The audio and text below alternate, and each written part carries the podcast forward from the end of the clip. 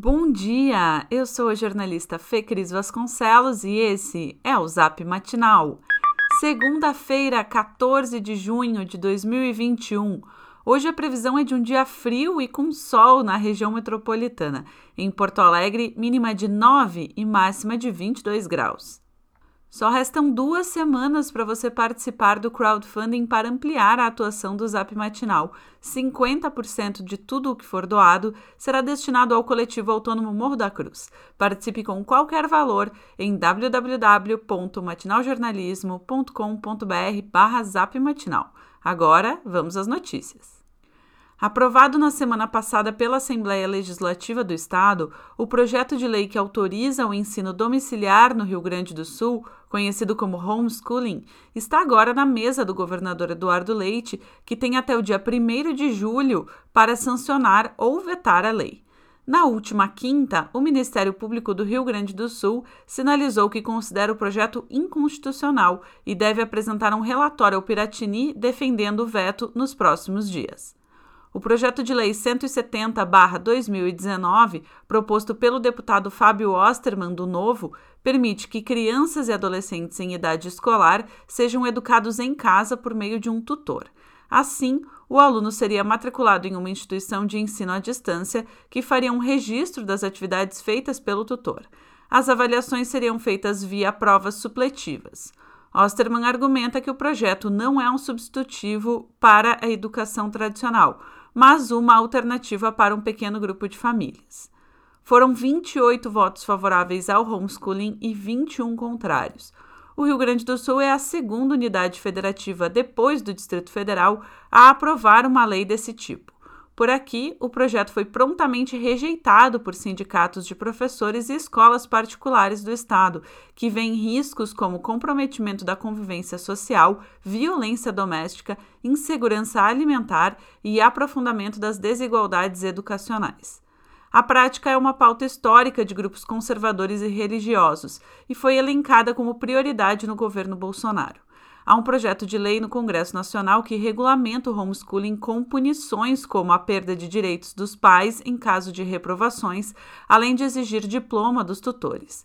As restrições no relatório final não agradaram os bolsonaristas, que na semana passada encontraram uma brecha para permitir a prática.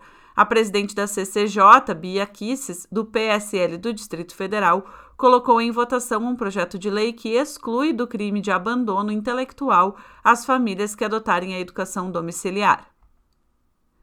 Mudando de assunto, se havia apontamentos quanto ao modelo de distanciamento controlado, como mostramos na semana passada no matinal, também não faltam sobre o atual plano de gestão na pandemia do Rio Grande do Sul. Em documento, o Conselho Estadual de Saúde fez duras críticas ao sistema 3As, indicando que, além de ineficaz, o mecanismo é ilegal e temerário. O órgão defende que a Secretaria Estadual da Saúde edite um novo decreto a respeito. No entendimento do Conselho, o sistema, que foi implementado há pouco mais de um mês, trata-se de uma estratégia pior, com a manutenção do insuficiente sistema de monitoramento epidemiológico e com a abdicação de sua prerrogativa de autoridade coordenada. Porto Alegre irá receber 1 milhão e 300 mil reais da Agência Espanhola de Cooperação Internacional para o Desenvolvimento, isso para desenvolver um projeto de requalificação da Avenida Farrapos e do seu entorno. Em uma das alterações mais significativas, será o fim do corredor de ônibus na avenida, conforme informa a jornalista Bruna Subtitz, da coluna Pensar a Cidade. A ideia, segundo relatou o vice-prefeito Ricardo Gomes do DEM, seria a adoção de faixas exclusivas para os coletivos. Saindo do papel, a obra seria a primeira de revitalização urbanística do quarto distrito, com modificações desde o viaduto da Conceição até a rua Dona Teodora.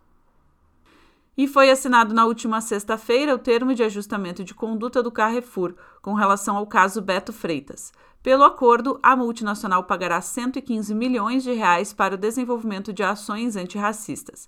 O montante é 5 milhões de reais menor ao que foi inicialmente acordado, algo que a empresa definiu como um, aspas, redimensionamento natural durante a negociação. A redução de última hora gerou críticas de entidades do movimento negro, mas, segundo o Carrefour, o recuo não compromete as ações planejadas. A rede também negou o pedido da Educafro para pagar os advogados negros envolvidos na negociação, medida que foi mal vista pelo movimento.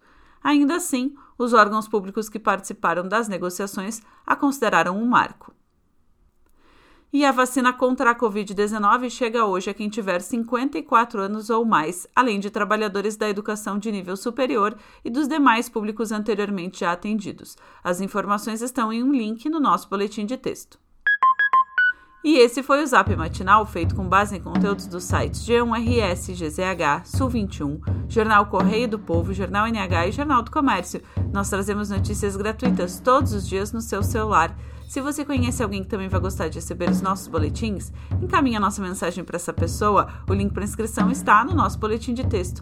Aliás, caso você ainda não receba a newsletter Matinal Jornalismo no seu e-mail todas as manhãs, inscreva-se gratuitamente ou considere fazer a nossa assinatura premium para ter acesso a todos os nossos conteúdos e também, é claro, apoiar o jornalismo local.